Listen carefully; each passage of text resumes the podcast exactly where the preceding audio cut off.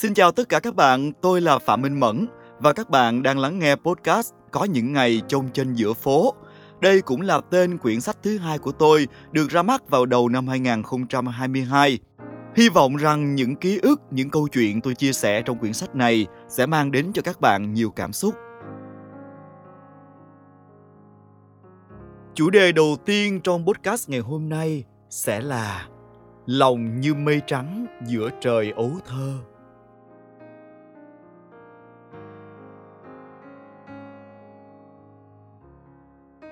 Đây là một câu hát trong bài Mùa hạ cuối cùng của nhạc sĩ Trần Lê Quỳnh. Bài này tôi từng nghe, cũng từng ngân nga nhiều lần. Với tôi, đó là một trong những giai điệu thanh xuân đẹp nhất mình được tận hưởng. Ngọt ngào, trong trẻo và đầy hoài niệm. Và đêm nay, một đêm giữa tháng tư sau cơn mưa dài đầu mùa, đứng bâng khuâng ngắm những nhành hoa sữa quân tử ướt đẫm rụng rơi trong gió. Giai điệu này lại khiến lòng tôi thổn thức. Sẽ nhớ mãi khi mai ta về, lòng như mây trắng giữa trời ấu thơ. Những thanh âm đâu đó vọng lại giữa một đêm Sài Gòn xe sắt nhớ. Những kỷ niệm ngày xưa, từng chút, từng chút một bỗng chốc ùa về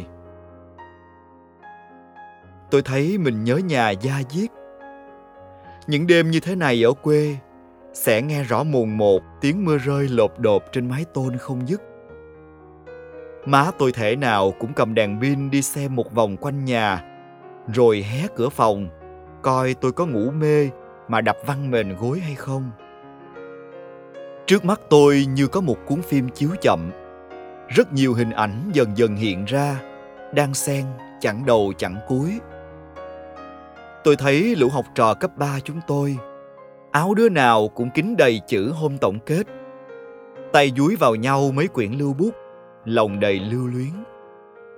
Tôi thấy tôi những ngày mới lên Sài Gòn, tuổi thân nằm trong phòng trọ, hít hà mùi hủ tiếu gõ đầu hẻm, rồi nhớ má, nhớ nội đến bật khóc.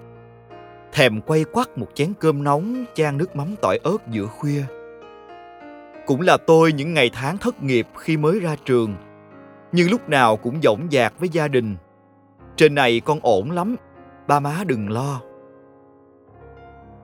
Rồi cuốn phim đó tua ngược về những năm tháng xa hơn thời tôi còn nhỏ xíu. Đó là những buổi sáng cả nhà quây quần bên nồi cháo trắng kho quẹt.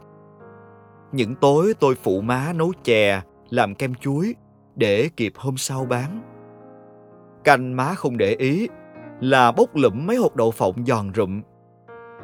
Là cả một quãng tuổi thơ ngọt liệm với đám bạn cùng xóm.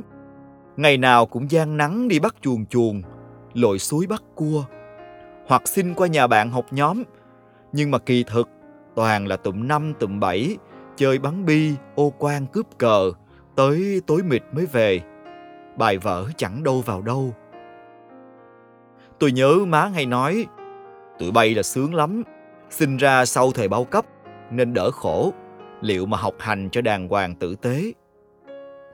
Không biết đỡ khổ hơn không, chứ nội tôi kể tôi được sinh ra mà không hề có sữa mẹ để bú, do má tôi sanh khó.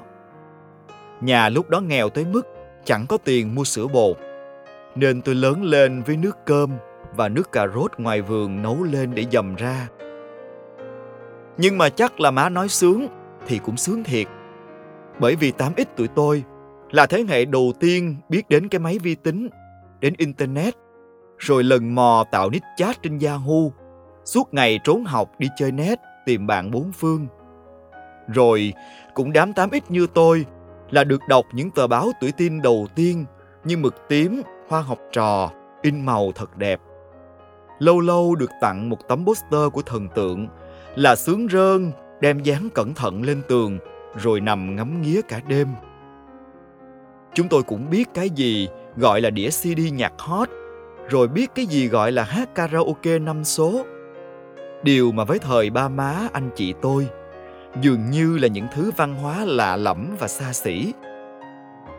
Tôi và nhiều người đã lớn lên từ những tháng ngày như thế. Nhưng tôi thấy mình may mắn vì được trưởng thành trong thời khắc chuyển giao giữa cũ và mới, giữa truyền thống và hiện đại, giữa những xung đột giá trị gay gắt của thế hệ và những thay đổi trong tư duy. Đó không chỉ là những cuộc tranh cãi về quan niệm giới tính, yêu đương, mà còn của ước mơ, hoài bão, của lý tưởng sống khác biệt, khi một bên cho rằng đó là đổi mới, còn bên kia khăng khăng, đó là chuyện quá mơ hồ không có chuẩn mực. Tôi nhớ có một quãng mình học làm người lớn. Tôi và ba má đã có hơn một tháng trời chẳng nói chuyện với nhau. Bởi mỗi người đều đang mắc kẹt trong những suy tư của thế hệ mình. Chưa ai thấu hiểu tỏ tường để dũng cảm đối diện nhau. Bạn thấy đó, những thứ tôi vừa kể chỉ là một phần nhỏ trong hàng trăm ngàn ký ức của chúng ta. Tất nhiên có những kỷ niệm chúng ta khắc sâu. Có những câu chuyện chỉ ván vất mơ hồ. Thậm chí, cứ ngỡ nó chưa từng hiện hữu trong trí nhớ. Có những kỷ niệm ngọt ngào ta muốn lưu giữ mãi. Và cũng có những đoạn đời đắng chát mà ta không muốn nhắc lại bao giờ. Còn nhớ một vài năm trước, khi cuộc sống của tôi rơi vào giai đoạn khó khăn, có một người đã nói với tôi rằng đừng bao giờ quên xuất thân vào quá khứ. Con không cần phải tự hào nếu nó không đáng tự hào, nhưng tuyệt đối đừng chối bỏ. Một người chối bỏ quá khứ thì làm gì có hiện tại và tương lai? Rồi, con sẽ loay hoay cả quãng đời còn lại chỉ để tìm kiếm câu trả lời. Mình đến từ đâu và mình đã làm gì suốt những năm tháng ấy? Kỳ thực đến giờ nghĩ lại tôi thấy rất rõ một điều. Những kỷ niệm đẹp giúp nuôi dưỡng trái tim của mình. Còn phần nhiều sự trưởng thành lại được tạo ra từ chính những sai lầm va vấp của quá khứ. Chỉ cần mình dám đối diện và sửa chữa những điều chưa hoàn hảo của ngày cũ. Tôi tin mỗi chúng ta đều từ những nhặt nhạnh của quá khứ mà vẽ nên diện mạo hiện tại của mình. Dù có hài lòng hay không thì đó đều là những thứ đã từng xảy ra. Chúng ta không cách nào chối bỏ. Riêng tôi chọn cách gói ghém tất cả vào một ngăn ký ức, để những khi lòng thấy chênh chao, lại lấy ra để nhìn ngắm, để ve vuốt và soi chiếu cho cuộc đời phía trước. Với những người yêu thương, hãy tiếp tục giữ sự quý trọng. Với những hoài niệm đáng giá, hãy nâng niu và tạo ra thêm những dư vị tương tự cho những ngày sắp tới. Còn với những lỗi lầm, những tổn thương, hãy nhìn nó và không cho phép mình tự tạo ra thêm bất kỳ vết sẹo nào khác tương tự cho cuộc đời và cho chính mình. Tôi vẫn cứ luôn dặn lòng như vậy. Khi tôi viết những dòng này, trời đã rất khuya. Từ ban công nhà tôi nhìn xuống con hẻm nhỏ bên dưới, chỉ còn ánh đèn đường leo lét vàng vọt, hắt xuống khu phố im lìm. Giai điệu mùa hạ cuối cùng đã dứt từ lúc nào, nhưng những ca từ của nó cứ neo vào lòng tôi mãi. Tôi tự hỏi, liệu bên trong những căn nhà dưới kia có bao nhiêu người còn thức cùng mình đêm nay? Cũng đang chìm đắm trong suy tư và hoài niệm. Cũng mong lòng mình có thể thật sự như mây trắng giữa trời ấu thơ tạm quên đi những phiền muộn của thực tại, của những ngày thấy lòng trông chênh giữa phố.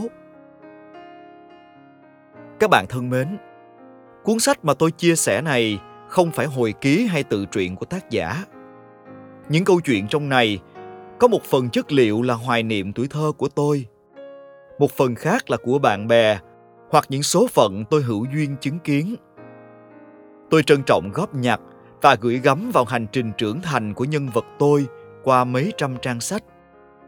Đó là câu chuyện của tất cả chúng ta. Những ai đã lớn lên cùng ký ức. Ký ức đó có thể từ rất xa xưa, ám cũ, hoặc chỉ độ hơn chục năm trước.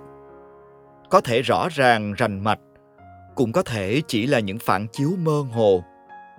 Nếu có vài trang nào đó giống với những ngày đã qua của bạn tôi lấy làm vui mừng lắm. Vì quá trình trưởng thành của chúng ta chỉ ít đã có những thời khắc vui buồn giống nhau. Vậy nên, mong bạn có thể thả lòng mình thật chậm để chúng ta cùng sống lại một quãng đời đã qua của mình và của nhau. Nếu hành trình ngược thời gian đó đẹp đẽ, hãy mỉm cười. Nếu là bi ai, hãy ủi an và khích lệ lẫn nhau. Bất luận thế nào đó đều là những hồi ức đầy ý nghĩa và cần thiết. Tôi tin, khi đi qua hết những thăng trầm ấy, chấp nhận nó như một phần không thể thiếu của cuộc đời mình, chúng ta sẽ càng yêu quý những ngày đang sống và trân trọng những gì mà mình đang có. Cảm ơn các bạn rất nhiều bởi vì đã lắng nghe trọn vẹn podcast ngày hôm nay xin hẹn gặp lại trong những chủ đề và những miền ký ức thân thương khác ở những tập tiếp theo của chương trình. Hãy luôn đón nghe tôi nhé. Bye bye.